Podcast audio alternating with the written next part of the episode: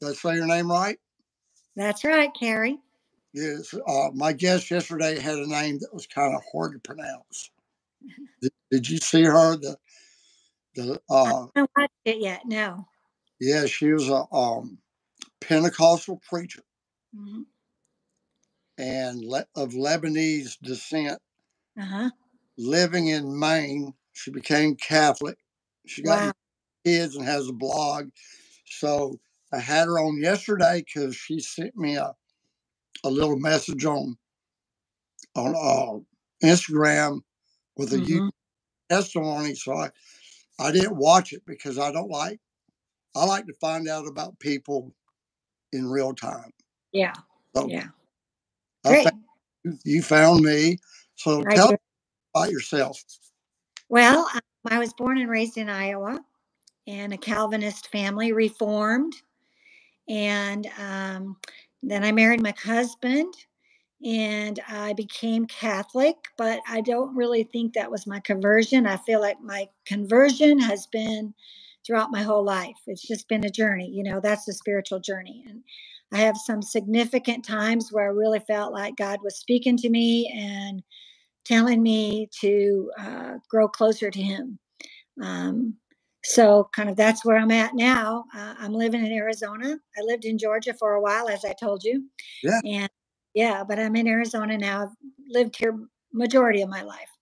Really? In Arizona? Yeah, well, we moved from Iowa in 1988. That's quite a difference from Iowa. Yeah. Yeah, yeah. And our children were uh, one and five.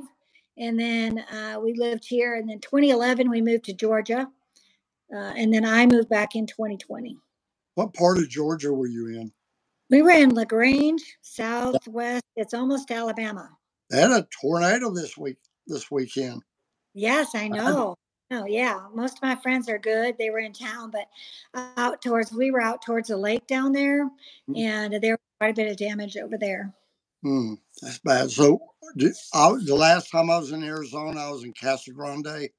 Yep. Do you know where that is?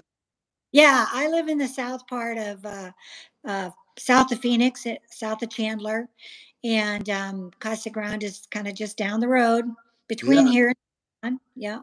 I was amazed when I got when I flew into Phoenix. Um, was it Sky Harbor Airport where Uh-huh. the UFOs were? yeah, You remember that the I do. Yeah, I do. Yeah. Yeah. And I, I remember driving to Casa Grande and being absolutely amazed at how tall those cactuses are. Yeah, yeah, Because yeah. they don't look big on TV in the movies, cowboy movies. I know. And it's so much when I moved to Georgia and I would come back to Arizona, I would be like, it's so barren. They cut down trees or there's so much open space with, you know, just shrubs and things that it's just different. But Yeah. it's beautiful in its own way. Is your uh, air conditioning unit on your roof? No, mine is not actually. Mine's, Woo! yeah. But our house we lived in when we first moved here, it was on the roof. Yeah, it's something I noticed the air conditioning. And then the guy that I stayed with, he Uh-huh. invited, actually, I got sent out there, but the guy I stayed with, his house was like the last house in Casa Grande, Uh huh. facing Tucson. Okay. When you walked out his front porch, there's nothing from his house to, to some mountains way out in the distance. Yeah. And Yeah. I asked, you ever seen snakes out here? Of course. I saw more snakes in Georgia than Yeah. I do in Arizona. I he said he's seen one little bitty snake, a white snake, on his front porch years ago. yeah. Uh, how can that be? But you're right. Georgia and Alabama are infested with snakes. Yeah. Yeah. We were on the water, so we just had a lot of snakes over there. Yeah. I did like them. Don't like them at all. So your your uh, husband was Catholic. That you were grown up. Uh, yeah. I, yeah. I, it was Reformed Calvinist. Yeah. My husband was Catholic. So uh, we got married, I stayed uh, Reformed and he was Catholic. But shortly into our marriage, about maybe six months, I realized neither one of us was really practicing any faith. Mhm. And so said, um, you know, I, I want us to raise our family in the church. We, I was raised in the church in Christian school, and it was our life was really about church and and, and the church community mm-hmm. when I was a kid. So I said, you know, let's let's join the same religion. He said, well, I'm I'm not going to change. I'm not going to leave the Catholic Church. Not that he was, um, you know, he was cradle Catholic, and that's all he knew, and that's all he wanted. Not, mm-hmm. you know, he was real strong in his faith or anything like that, but he knew he wasn't changing. And so I said, Well, okay, I don't really care. I knew nothing. And so I joined the church and um, mm-hmm. there was no RCIA. So yeah. I just met the priest a couple of times. And um, one thing that did happen, he said to me, Were you baptized? And I said, Yeah, I was baptized as an infant. And he said, do you believe that baptism was for the uh, removing original sin? And I said, I've never heard of that expression, so I doubt it. So mm-hmm. he rebaptized me. Mm-hmm. And then I had my first communion. And at that point, my husband had just graduated from college and we moved out of town. And he called up and he said, Hey, we're having confirmation. Do you want to come be confirmed? I'm like, Oh, is that what you do? Sure. So I was not trained in anything. I got married in my husband's church as a Protestant. We had a Catholic marriage. I had my first communion, my uh, confirmation, but no real Catholic education at that point. I was just doing it because I wanted to have family go to church together. I want to raise my kids in the faith in the faith together. And I still had a lot of questions. Like I wasn't so sure about the birth control, uh, confession, Mary, all those big things Protestants are wondering about. Uh, but I started practicing. Mm-hmm. Who? So, uh, go ahead. Go ahead. We we baptized our children and, and had them, you know, but they were five and, and one. We moved to Arizona. And that was really kind of the start of us getting more active in the church. Did you? How did you uh, find the answers to your questions that you were uncomfortable with? So once we got to Arizona, and um, we we eventually uh, bought a home and joined a church because you know at that time we went to the closest church you know the whatever. In arizona people just go to whichever one they're drawn to. Sometimes that means people follow a priest around but anyway we started going to a neighborhood church after we bought our house and it was a very active church. They had a lot of uh, great preaching a lot of great teaching a lot of great music um, and you know scott hahn came there and with his talk being a former protestant converted me some. Who's Scott? Uh, Scott Hahn. Do you know him? That was a joke. I was asking you who. I, like, I don't know him. Yeah, and when his wife talked about birth control, you know that kind of converted me on that. Um, but I had already in in Iowa, back in Iowa, I had already had a hysterectomy due to medical reasons, but I still had my attitudes about birth control until she spoke about her her conversion. Mm-hmm. Um, and then the main one big thing that we did there was we went on a marriage encounter weekend. Um, and that was a real big conversion for both of us. It really taught us about uh, being an example of Christ to each other and about being um, you know, bringing your spouse to heaven, that role of the sacrament of marriage. And then from there, we did the Cursillo, which talked about the other sacraments. And so all of those things just kind of were a process. Um, then we moved to Georgia you know, uh, when especially living in small town Georgia, we had a small parish there, so we didn't have all of the uh, bells and whistles, and you know, a lot of great opportunities for growth and learning. But just having a small community, number one, it was it was a blessing to go to church and recognize everyone in the parish, you know, mm-hmm. and that's where we built our community. I mean, I had other friends from work that were great too, but that's where I told you that story. I was working at the nursing home in in Georgia, and the priest came by to give ashes on Ash Wednesday to a couple of of the patients there. And so I said, Well, I'm going to be working, so I'm not going to get to Ash Wednesday services. So I wanted to um, receive ashes, and he gave them to me. But just because of the way the South is, you know, uh, it wasn't a patient, it was a visitor, like a, probably a 40 or 50 year old man saw my ashes and asked me, Is that a tattoo? no, these are Tattoo Wednesday. Someone else asked me, What is that? Some kind of Charles Manson thing? Yeah. I'm like, Do I look like a Charles Manson person? So, anyway, you were in you Georgia. Know, right? that, yeah, that was in you know, Georgia. In Georgia. That's all I got yeah. Exactly. So, but it really, um, you know, despite that, it really uh, brought out the love of attending mass for the the gift of Jesus. You know, we're not going there for the preaching or the singing or all of that. Obviously, the people were important part of our fam our faith family, but we were going there, and I would say to my husband, you know, we're going we're going because we want Jesus. That's why we're Catholic now. You know, mm-hmm. so um, while I was living there, my husband passed away suddenly in an accident. And uh, that was, of course, so life changing because, like I said, we had just really grown in our marriage. Um, our faith was about bringing each other to Christ, about celebrating together. It wasn't a perfect marriage, but we were very close. But I can look back on How that. Long y'all been married? How long? Uh, we've been married 38 years. When 38 years. 38 years, and he passed. Yeah. yeah. Um, yeah, yeah. Just had an accident, died suddenly um, on the property there. I found him, and um, yeah, it was very hard. Um, but I also look at it so many reasons why I was in LaGrange. You know, the outpouring of that community of love to me. Um, just being in a small town and a small parish, everyone just, and my dad came out for the services. And at one point he said, Where is all this food coming from? What is, who's who's behind this? And I said, you know, people just want to show how much they loved us. And we had only really lived there and been a part of that parish three years, but people just were so overwhelming and generous and loved me. And um, so, you know, at that time, I could see why being in that place at that time when he passed was was good. Um, there were uh, many, many things. There was someone in the church that helped me go through the whole probate process and um, was much less complicated than it would have been if I had been living out here in Phoenix area.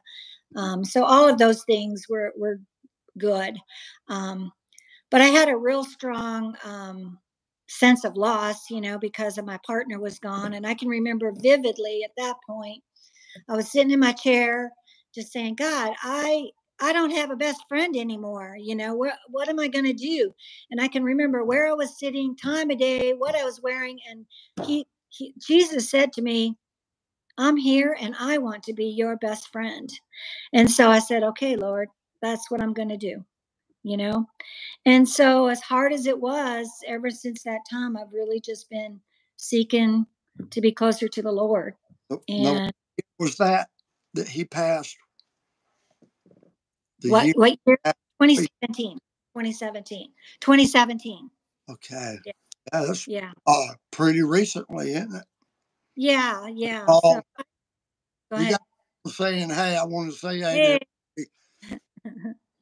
I moved back to Arizona then three years later. I've just felt like, you know, we had bought our retirement dream home. We were going to be living there and and having our family come visit and we had you know all these hopes and dreams but once he was gone you have to kind of say i guess that dream's no longer alive. What what's important? And my daughter lives here. I have a sister that lives here. Um, of course now my son's in florida with the grandchild but you oh, know i, I do that. I, I know. I have friends here that that. I've had i've had I've had friends here that I've had for 30 years, you know, and I'm in a small group with them and I, I'm, I'm where I'm meant to be. I've been back to Georgia, visited friends there, but I know I'm where I'm meant to be. Um, another big thing that happened to me was um, I don't know if you remember, I was still living in Georgia, but there was a priest or a deacon that had done a bunch of baptisms and then they found out they were invalid. I was just thinking so, about. Yeah. So I I started really thinking about my baptism, you know, my first baptism as an infant, and then the second baptism when I became Catholic. I was wondering and, about that. That sounded yeah, kind of odd to yeah. me. yeah, it, uh, it was. So I realized I went back when I was back home and I was at my dad's church one time. They have their hymnal and it's got all their baptismal words in there. So I wanted to see was that a valid baptism? And that they do say, I baptize you in the name of the Father, Son, and Holy Spirit. So my infant baptism was my first baptism. My Yeah, ba- my baptism. He probably did So- what called a provisional when you're not sure. Yeah. Called a provisional? Yeah, yeah, yeah. But so I started feeling like because I was bap- baptized before I received my first communion, I never went to confession. So I never really had gone forward and confessed all those things before that point. So I it started stirring in me when I was in Georgia what to do about this problem because I mean I know when you go to confession you're forgiven from all your sins but I also feel like once you realize there's things you haven't confessed you want to go to confession. So my friend here when I moved here said her father had done a general confession. Had you ever heard of that? No, ma'am. It's like it's like a confession of your whole life. And That's so I I did decided then. I did Yeah. that. Yeah. So that's what I decided I wanted to do because I really didn't feel like all of those things from before I became Catholic had ever been confessed. Right. So I started preparing and I said, God, do I go to my parish priest or I go on Wednesdays and a couple times throughout the year, throughout the week to a mission church where there's some friars and they're just really amazing young men. And I was saying, God, should I go to my parish priest? Should I go to the friars? And and I said, you know, tell me where to go. And and I was at my parish. I was walking up towards my priest to talk to him about it, and he walked away. And I'm like, okay, that's maybe a no. You know, he got he got involved with someone else. Just you know, so I went to the mission. It was Wednesday morning, and I usually go for adoration and mass. And the priest is usually sitting in the corner taking confessions. And for some reason, I walked in and he was standing there right in front of me. And I said, Okay, God, I guess I'm going to ask him. So I said, um, Father Anthony, uh, I want to do a general confession. Can I do that now? Or he goes, No, you'll have to make an appointment. So I made an appointment. Gonna be a lot. And uh, yeah, I, had it pretty much, you know, I did my child, my childhood, my teenage years, my young adult years. I went through the whole uh, commandments. I mean, I did a very pretty organized, and um, and so I had it kind of together by the time I met with him. But after I did that, uh, that really also uh, convinced me on the beauty and the gift of confession. You know, it's like I really I but prior to that, I really felt like I was still stirring with a lot of stuff, and that was so freeing and such a beautiful thing that um, you know that's been kind of like the final step of my journey is just knowing now that that's been amazing, and uh, now now I feel like I'm just in such a place of gratitude for my marriage, how that brought me to the Catholic Church slowly, uh, for everything, even the suffering you know it just brought me closer to god. And of course i just want to you know do everything i can to see the glorified jesus in heaven and see my husband and be there. So that's pretty much my story where i'm at now. How long was that confession? 15 minutes or no uh, it wasn't though. He said we were only allowed an hour and i said well i hope i've got it you know because there's no way you can say well on this date i did this you know but i just kind of went okay as a child these are the things. As a teenager these are the things. As a young adult these are the things. And you know we discussed some things and he asked me why i felt like i had to do that. So i kind of told him my story about the second baptism and all of that where i had a lot of stuff where i felt i hadn't really come clean with god so. I was talking to my guest yesterday, and um, I went to con- my first confession before um, Mm. getting. Com- you know how when you're going through RCIA Holy Week, you got to do your first confession, all that stuff. And uh, well, I couldn't wait. Yeah. I didn't wait. So Holy Week was in April that year. uh, So around Christmas for Advent, which I didn't know what the heck Advent was, hmm there's a country road called Advent Circle near my house. uh-huh. Every time I heard Advent, I think of that country. and uh, I know what that was. I never heard of that. Yeah. And there's amazing that I went to seminary. I went to a seminary and made uh, really good grades. hmm I've studied religion and stuff, all, all, you know, since I was teenager. I never heard of this stuff. Right. I And agree. Yep. How do you grow up for 50 years in Christianity and miss out on 90% of it? Yeah. Yeah. Yeah. My I one blessing that I had growing up as a child was uh, my dad read the Bible aloud to us every night. So, you know, the Protestant Bible, not all the books that we have in the Catholic Church, but um, that was really a gift, you know. And I asked him recently, why did you do that? And he said, well, the church said that would be a good idea. So every night after dinner, and now that when I read the Old Testament, I'm like, "Uh, he was reading this aloud to us kids, but I guess he was, you know. And um, so that really gave me a, a gift of uh, knowing a lot about the scriptures. And I went to 12 years of Christian school, so I knew a lot about the scriptures. But that teaching also was at the school was a lot about what's wrong with the other religions, you know, and Yeah. Catholicism was right up there. And um, even now, when I go to my dad's church, you know, they don't have any, uh, even a cross in the church.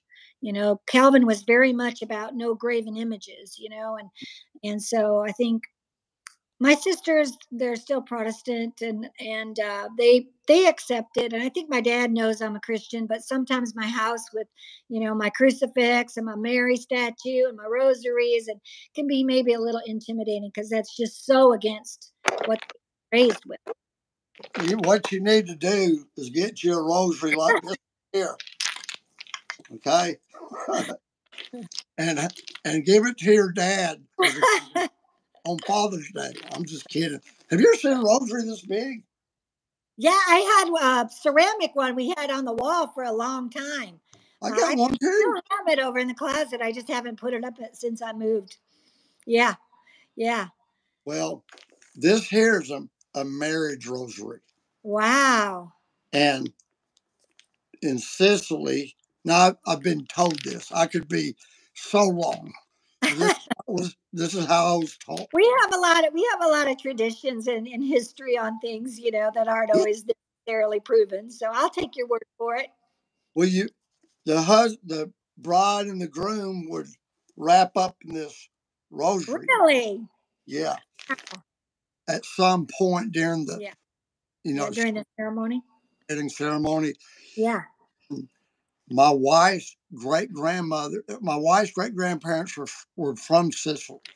okay They they sailed over as immigrants. Mm-hmm. They had one potato to eat on the whole trip. One potato wow for two weeks. And they got over here and somehow they wound up down here yeah in Alabama and uh, they wound up, uh, you know, right off the bat, they started going to Catholic church. Well, she lived to be 105 wow and her daughter was like 90 wow because she had a daughter when she was 13 or 14 and uh, they were hardcore Catholic back then. But you know that that uh, whole family, the entire family, all these Italians, Catholic, they all left the church hmm mostly at one time. Hmm And then when she passed, that you know these Protestants, a lot of the ex-Catholics in the family have Mhm. animosity towards the church, right? So, Right. needless to say, they probably didn't want yeah all the Catholic stuff left over, you know, when she when she passed on. So, I got it. That's great it. Yeah. They were Yeah. just giving me stuff from the family yeah marriage records, baptism, rosaries, and all that. Sometimes they get on here and troll me. You know what trolling is, don't you? yeah Yeah, they'll get on right, right on here and start hammering on me. yeah And, that's know- okay that's okay What you know, something I found out about Catholics that have left the church, ex-Catholics. First of all, ten percent of America is ex-Catholic. Did you know that? yeah Ten percent. I've been told that uh, the second biggest church in the world is the ex-Catholic church. Oh, yeah yeah But when you talk to them, when you actually talk to them and find out why they left or, or what, you'll find out they don't know what the Catholic Church teaches. No. They don't know. And I feel like now, you know, I understand that there's, you know, Protestant Christians, but why have vanilla ice cream when you can have the whole hot fudge sundae, right? We got it all. Why go to the dollar store when you can go to Saks Fifth Avenue? There you go. Del Drive. Yeah. I mean, really, um, I was talking to her So much. say her name from yesterday. Ja- Daja, I have trouble. She's a Lebanese lady. Yeah. And we were just talking about how when you grow up Protestant, you can get to this point to where there's there you've done all you can do as far as exploring the tradition stuff of your Baptist faith. Yeah. Because there's not a whole lot of tradition and history at all. I mean, they're tradition. none. None. Pot, No. potluck supper, that's a tradition. Yeah. Night prayer meeting. Yeah. uh, Yeah. You know, in your church, I went to a Reformed church too. Yeah, yeah. And all, you know, just in, in the Catholic Church, man, every day is a new, a, a new. It, it's like this, Kerry. I keep having this dream, and I've had this dream about, I don't know, how, a bunch of times. Yeah. And I'll dream. See, I used to own this, this older house up on a hill hmm and uh, the, the it was on some land, and I, I lost that house. I, I, I lost that house and got the left foot of fellowship from the church I was with. Lost that house, and I still dream about going to that house. But when I go to that house, it's this enormous, huge, ancient mansion with just unexplored rooms and wings and Uh-huh. stairs and gardens Uh-huh. And and it's like and every time I dream, I find another part of the house that just blows me away. Like last time I dreamed, I found a master bedroom Uh-huh. that I didn't know we had, Uh-huh. and it was just like something out of Beverly Hills or you know California. Uh-huh. That's what the Catholic faith has been to me. It's every day I find a new hallway Yeah. or Yeah. A new prayer or a new saint or yeah, yeah, just a Yeah. new a new novena or something. Just so- always something new. And you even the liturgy, uh, the knowing that the liturgy is consistent and knowing the seasons are coming. And I love the way the church has the all the cycle of the readings planned out. You know, wherever you go to church, you're going to hear the same the same readings, and you're going to have the same message, and you're going to have the same Jesus. It's the same. yeah. None of the, you know, we do this and we do that. Yeah. Yeah. I love love the uh, the the stability Mhm. and the oldness and the Mhm. sameness of the teaching. Yeah.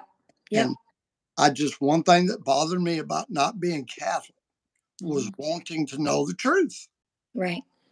and then finding out every two or three years you were in the wrong church because you. Well, you just your- start a new one, John. Just start a new church. I did that. I, I, I promise you, I did that. Because in the Protestant church, if you find something interesting in the Bible, uh-huh. you, There you go. whole church around it. Yeah. You Yeah. know, I met. I was talking to the the guy. at- y'all have Sonic? You know, Sonic. yeah. I was talking to him, and I don't know how church come up. I don't know how it come up, but it was Church of Christ, and in his little community, there were two Church of Christ in a little bitty community, and I'm thinking, why do you have two different Church of Christ, two different congregations in the same little bitty town? Mhm. He said, because we got in a big fight over the cup of the Lord. And the Bible says you drink from the cup singular. So we was drinking out of, you know, sharing the cup, Yep. you know, like Catholics do. Yeah. You know, they used to gross me out at first, but anyhow, the other, some of the people in the church said, we're not doing that. yeah. know, doing that. We think we can have individuals like, you know, the Baptists and Presbyterians. Mhm. they split over that. Mm-hmm. You know, know. they split over cups. Yeah. And I'm so glad that I don't have to worry about that because I was reformed. Mhm. Oh, when you're in reformed theology, uh, could you kind of tell the listeners what that's all about? Because uh, a lot of people don't even know what that's even Sure. here. Yeah, it's been a long time. So, you know, I've done some, like I said, some studying, some reading, and I listened to uh, EWTN and that Called to Communion, that guy on there. He was a, a, a reformed Calvinist. And, And uh, Dr. Anders, yeah, yeah, he's really good. He's really good. Um, but, you know, it's all about uh, sola scriptura or the Bible alone. Um, faith alone, no works, you know, and you see that in um, there's good people and they all do good things, but in Catholicism, you know, you're you're called to ministry. You're called to do something with your faith. You know, we believe if we don't show our faith in our works, like from James, Book of James, um, you know, you got to show your faith, and um, they're just faith alone. I can't say for sure, and maybe you can help me. I can't remember. Is that once are they once saved, always saved in the Yeah. reform? they call it um, Yeah, what they call enduring to the end. What's it called? yeah. I don't know, but Five tulips, total depravity, yes, un, unlimited, uh, unmerited favor, yes, limited atonement, irresistible grace, yes, and the and variance of the saints. yes, Remember, yeah, yeah. Very good. You're better than me. You know, I was 20 years old when I was, you know, t- changed from the Protestant, but, um, you know, and those kind of things, I just can't wrap my head around it. You know, so if you if you're saved and you sin, does that mean you were never saved? Or are there some sins that are okay, so you're still saved? You know, I, that doesn't even, yeah. So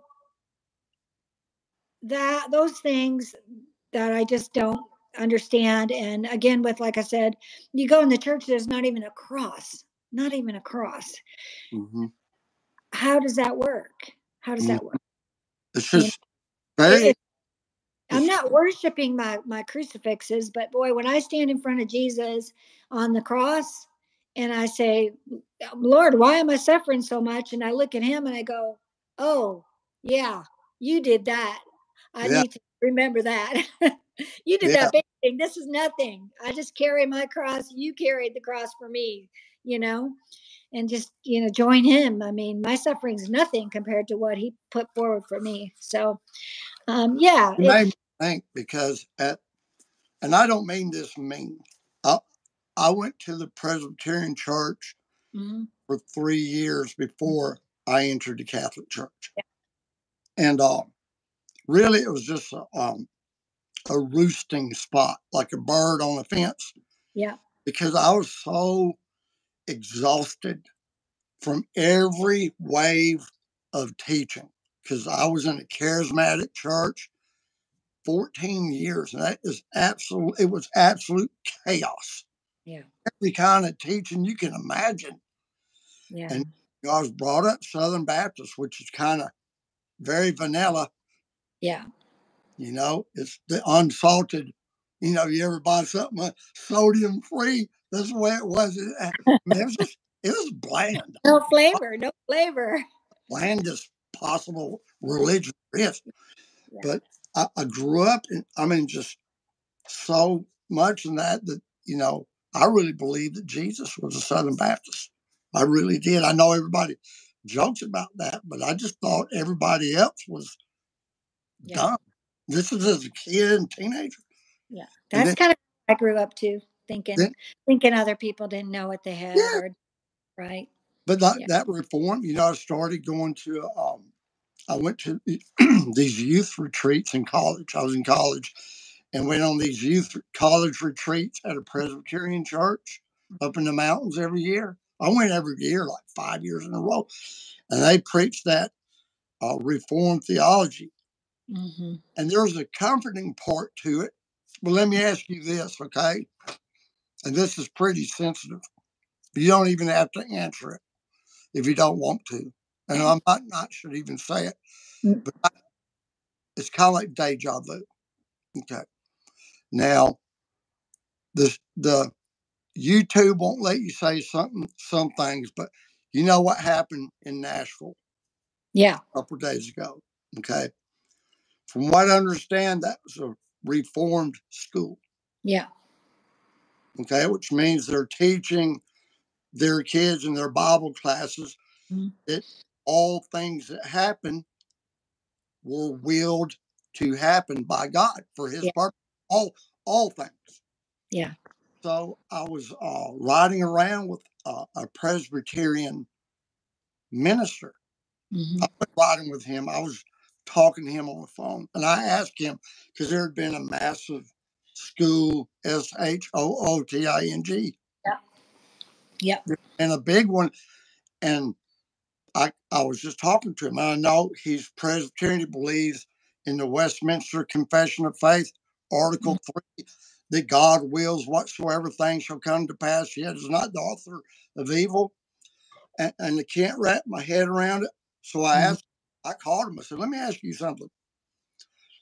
I said, "You really believe it was God's purpose, plan, and will for all those kids to get massacred?" And he said, Yes, I do. It sounds bad, but I believe that was God's plan from before creation for those for that to happen. That God, that was God's will. I said, let me ask you this then, okay? If I was a TV reporter at, at the tragedy and you're the pastor, and I walk up to you in the parking lot with a camera and ask you this same question, was this God's holy, precious will? that he planned this mass S H O O T I N G. Mm-hmm. And you know what he told me? He said, oh, man, I would not say that. Right. Right. said, I would never say that on TV. But in his heart, his image of God is all the evil coming down is from God. Man, you don't even need a devil. Yeah. Well, and I had I dealt with that with my husband's death. You know, one of my sisters had said, "I don't understand why God would would allow this to happen." She didn't say cause it or whatever, but you know, I, my answer was that God is aware that it was going to happen, and um, and but we're human. We make mistakes. We do stupid things that cause death or we we get mental illness that we harm others or we drive drunk or someone else drives drunk or whatever the cause is whatever the reason is you know? We're human and there's messiness but god can use just like i've told you my my um, journey in conversion journey was so impacted by my husband's death. So and the things that i look back the people in my life that were there to help me with uh, one of our good friends. We lost contact with him for years, and he's a financial planner. We had just re- reacquainted with him and said, "Hey, will you start managing money for us?" Well, there it is. This guy's right here. Well, tell me what to do. Help me with this. You know, so many, so many examples of that. Why God was looking out for me because He knew this was going to happen, and He was preparing me years before. Did He make it happen? No. Could he have changed it? Probably. But the bottom line is he can make good come out of it, even if he even if it's due to human messiness. So many things are human messiness. Did you hear me? yeah. Oh, yeah. Yeah. Yeah. A little bit of garble. I think it was from the satellite again. Yeah. But uh, Thought you were froze up too for a little bit. oh, that's a good thing. Um, wondering, you know, if you read the catechism, the one that the white, you know, the big new, the newer catechism that's this big. I hear. Do I now every year? Do what? What'd you say? I said I have it right here. I, I was reading it, and when I first read it, when I read the first part, it sounded so Calvinistic to me Mhm. that I got on the phone and Mhm. called my Presbyterian pastor that I Mhm. was leaving. And uh, I said, Have you ever read this before? The Catechism of the Catholic Church? Because he's an intelligent man. He said, No, I've never read it. I said, Man, there's some stuff in here that sounds just like you talk at the church. Mhm. Mhm. Sovereignty of God and God's in control and to accept hardships as a gift from him, all this stuff. I said, there's a lot of stuff that the Cal, you know, that the Reformed people believe that's all over the catechism. Right. I, what they do is they make it the thing. Yeah. They Yeah. make the thing. Where the Catholic Church makes Jesus and the Eucharist the thing. Yeah. Absolutely. Yeah. They have this doc, this dogma of the faith alone, Scripture alone. hmm Yeah. Explaining that to one of my friends when I was going to Presbyterian Presbyterian Church, he said that's a bunch of alones together. Yeah. He was making fun of it. He said, "You mean because we called it the five amigos to help us remember it. The Yeah. five plus Yeah. sola scripture, sola grace, sola, and all that. So Yeah. sola sounds Mexican. We did the five, five, you know, the five amigos. You know, it's just ugh, Well, you know, I think too, when you look back at some of the things, and this is from uh, Dr. Anders, talked about, you know, first, Calvin believed in the Eucharist at the at the first, you know, and when they first started their thing, they weren't so many things off. But then as time evolved, they just kept pushing, pushing, pushing, and where they are now is just so far from where we are in the church. You know what I'm saying? It's just it's like an evolution and every time someone breaks off and starts a new church it's got a whole new different away. yeah It's And farther so- from the river from the source. yes yes yeah and and so yeah calvin and luther and all them guys you know uh, they did start with some oppositions and maybe it could have been handled a little better not turned into a full-blown you know pro- protest i call them the protesters but you know but it is what it is now we just have to like pray for people to come back especially those fallen catholics you know i know so many people who have kids that have fallen from the church and um, you know get get them kids back you know even even especially if they have the foundation and they've received the sacraments they're still catholic Yeah. you know and they they we need to pray for the holy spirit to call them back Yeah. Um, what's your um, favorite thing about going to mass? The very, uh, very favorite part of it. yeah uh, when the priest holds up the eucharist When he does that, Yes, sir. Yeah. Oh. And then I've been get been getting more in, you know, depending on what church you're at, some have the option of kneeling to receive on the tongue. You know, with COVID, that kind of went all over. But uh, recently, to me, yeah, when I kneel kneel down and receive on the tongue, it's a very powerful experience. Do you like brush your tongue before church so the No. priest get offended? He just has to take it. If If you Jesus takes it, then the priest better take it. If you drink coffee on the way to mass and stick that big brown tongue out, Is what it is. my my priest calls me a lunger. A lunger. Lunge at it. Yeah. Like- and then do you know who uh, Father John Paul is at EWTN? Uh, not exactly. He's bald headed priest. Okay, yeah, yeah, yeah. ass. I bit him good one day. I mean, I did. He put him fingers in my mouth and I bit him. Well, I had recently, I was receiving the priest said, stick out your tongue real Yeah. loud. Like, oh, I Yeah. guess. I, I usually probably 95% of the time receive Jesus on the tongue. Yeah, yeah, Uh, want to offend anyone, but I ain't getting in no line where there's a civilian handing out Jesus. I ain't line if I can help it. yeah, I accidentally got in that line several months ago. I, I visited a parish and I Yeah. thought in the line with the priest or the deacon. I'll take the priest for a deacon. Yeah. Thing I look up, you know, there's some civilian in a suit, yeah, you know, and Yeah. I didn't want to walk away Yeah. and and I wasn't going to let him- the civilian put his finger in my mouth. yeah. Well, I did the make Jesus a throne. Yep, that's right. Do it right. Yeah. Uh, well, we Son have a very, very large parish, and so we have a lot of people serving. I have served uh, the Eucharist, um, and I, I take that job very seriously. But what what bothers me is like if I say, you know, the body of Christ, someone grabs it out or someone's got their hands kind of goofy, and I'm just like, Just back up. lesson. Y'all need a lesson on how to leave it, you know? Yeah. So I it's hard for me to serve now because I get so upset and judgy. I can't be all judgy about people wanting What What in what are you wearing? What do you wear? Do you wear like a sundress or something no, usually wear a dress. usually a dress. Yeah. Not No. a sundress, but a dress, a proper dress. Let me tell you something. I've seen the first time I took from a, uh, the first. I remember the very first time I took communion that it wasn't from my priest. Yeah. I I went out to California, and I went to mass on a Sunday. Yeah. And The church was shaped octangular. The Uh-huh. sanctuary.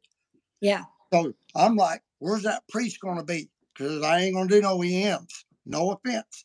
But I'm looking around, I can't even tell which way the line's going to be. Yeah. Yeah. Lines. And I, it was the first time, and I thought I was getting in the priest line. Yeah. I looked up, and there's like a six foot tall supermodel in a, in a sexy black dress, taller than me, blonde hair, got them heels, that nice looking dress on. And I was like, I was like, uh, discombobulated.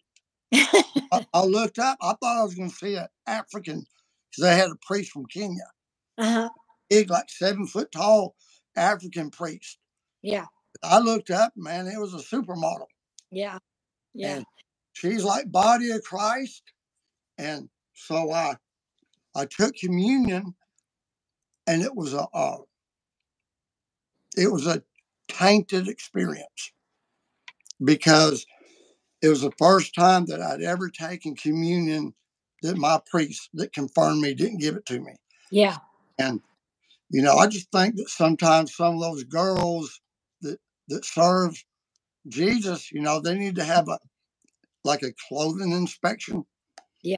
Yeah.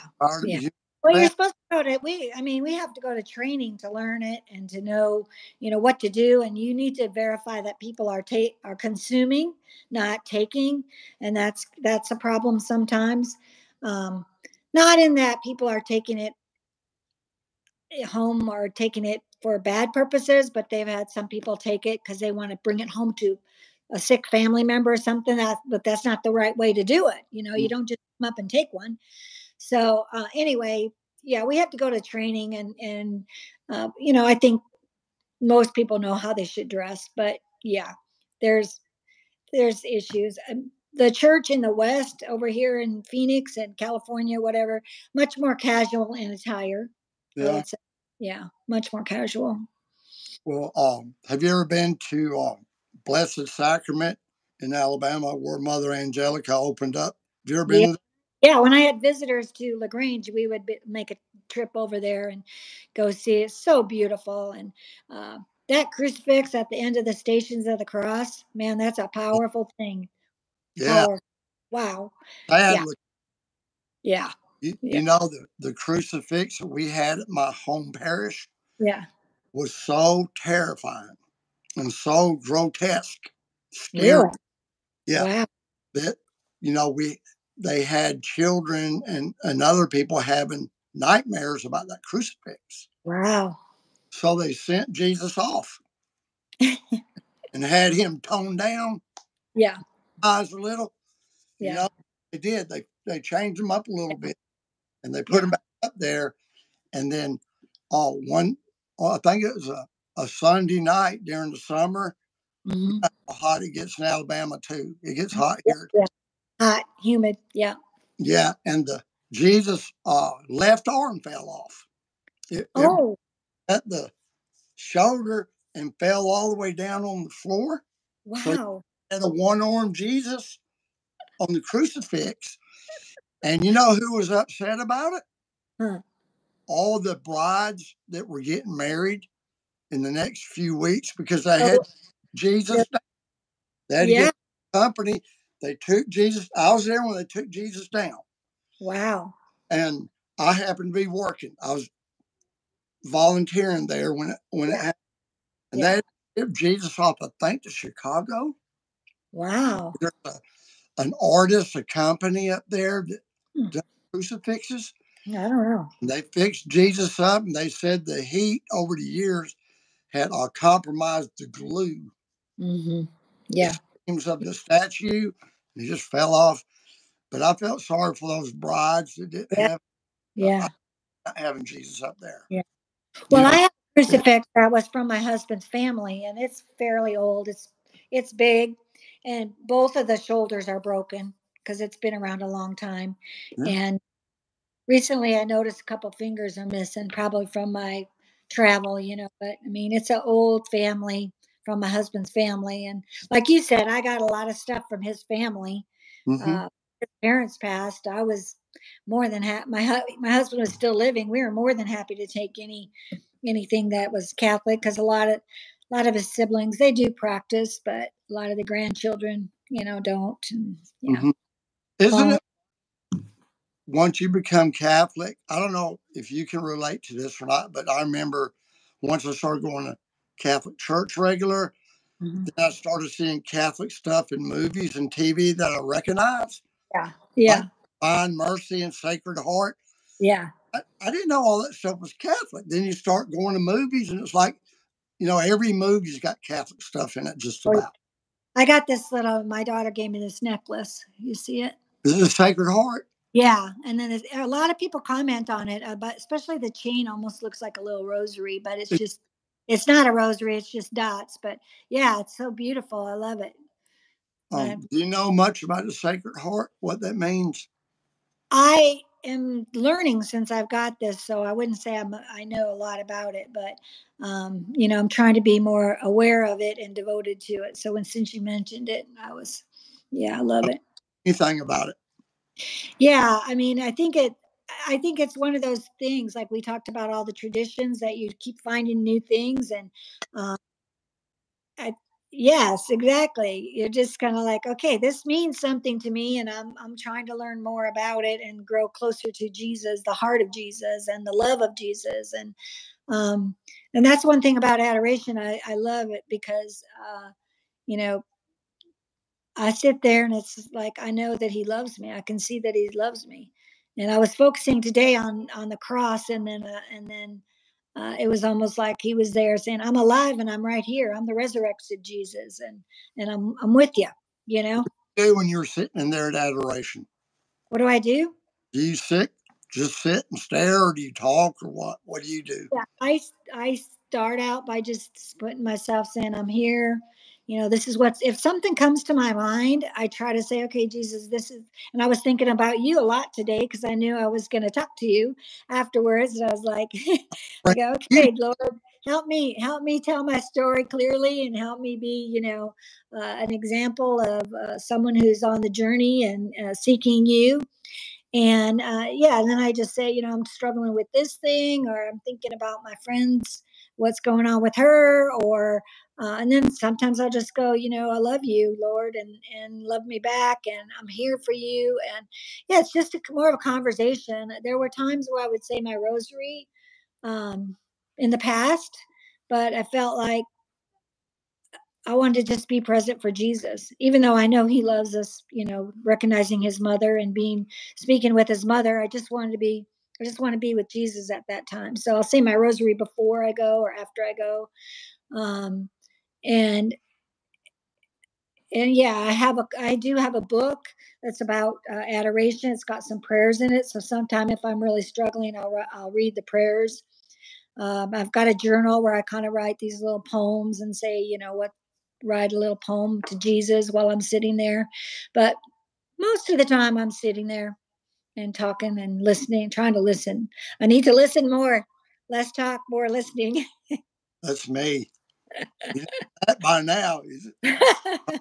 I try to shut up when the guests come on, but I can't shut my mouth up. Um, yeah. what which is your favorite mystery of the Rosary? Uh, oh, yeah. Uh, the visitation. And I tell you why. I mean, I had an amazing experience. That was always my favorite, just because Mary's humility, being pregnant but traveling out to see Elizabeth, you know, and then John leaping in the womb, and all of that. It just means a lot. So, uh, last fall I went to um, Israel, and we went to the Church of the Visitation, and it was my birthday.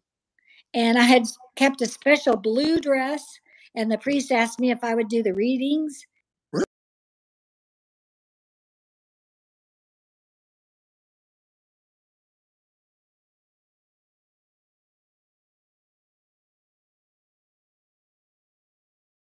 No, she's pregnant. And he goes, Yeah, it's Mary's humility to go outside and help someone else, even though she's carrying God with her, you know. And so it was a beautiful blessing for me on my birthday to to be there and to read the readings and uh, just beautiful, beautiful church. And I was wearing blue for Mary. It was couldn't ask for more. Such a gift from God. Great birthday. Do you, Yeah. you know how they teach you to meditate? You know, when you're praying the rosary, you're supposed to be, you know, like the mystery, you're you're supposed to like meditate and visualize Yeah. about what's going on. Uh, that's what I try to do anyhow. And you know, I'm trying to think, well, what was Mary doing when the angel showed up? hmm And I just had this stupid movie in my head of her ironing. They didn't have irons, you know. What they probably I don't know. They may have had the kind Grandma had. Yeah. Yeah. Put iron. Well, maybe. I don't know. Yeah. yeah. And I was just thinking about her ironing clothes and watching TV. Clothes and watching TV. And boom, here comes Gabriel. yeah. Was right, Gabriel. Yeah. Yeah. I don't know. I think that she's she's probably just walking. Like I wouldn't think about how the women would have to go get water or whatever, you know, walking. She had to be by herself, don't you think? That she was alone and walking somewhere. That's what I would think. Well, But- how how do you think that the Virgin Mary was when Gabriel came to see her? Like how she reacted. No, how do you think she was? How young? Old, old, old. Okay. Yeah, I would think maybe 14, 15, pretty young. I That's what think. I've always heard. And then Yeah. she walked from where she lives all the way to Aunt Elizabeth's house, Yeah. which, you know, Father Mark at EWTN, he told me that was like 90 miles. Really? Yeah. And then uh, I was listening to a podcast about um, the wilderness. And, and Uh-huh. this uh, this wasn't a Christian podcast. It was Uh, the wilderness outside of Jerusalem. Yeah. And it's death sentence if Yeah. you there alone. Because uh, the the guy that did the show about the wilderness, he said it was infested with lions, Asiatic lions, really? bears, and wolves. So you had those three animals. Then you had those snakes, like the asp. And he said there's only three kinds of people that's out there in the wilderness. He said crazy, insane people, desperados, or a prophet. One of them three. You ain't got no normal folks out there. Hmm. I'm Yeah. picturing a little 14 year old girl pregnant and Yeah. probably they probably gossiping about her back home. Yeah. I Well, I would say I, I had heard something where, and this is with the consecration to Joseph, Saint Joseph, where he would have probably escorted her, you know, because he was trying to follow God's will. Also, um, I would think that he wouldn't let her, his betrothed, go on a trip like that. But yeah, so much we don't know, or so much we don't know. or yeah. something a saint will say, and you don't know for sure. You know, is it him speculating or did? But it's Yeah. it's wonderful. Kerry, let me do something. I got I got to go. Yeah. I want to have you on again. I got something I want to talk about. I'll I'll Okay. tell you later. All right. But there is uh, something you brought up. I'd like to hear your thoughts on some more. Sure. and Enjoyed having you here. Yeah. Thank you for having me, John. It's a pleasure. You have a great spirit. I mean, just Thank you. you can God- hear God. Thank you. Okay, well, I'm going to send you a text and I'll put this episode on my podcast in a couple of days and send it to you. All right. Sounds good. Thank you. good. Take care. Bye bye. Bye bye.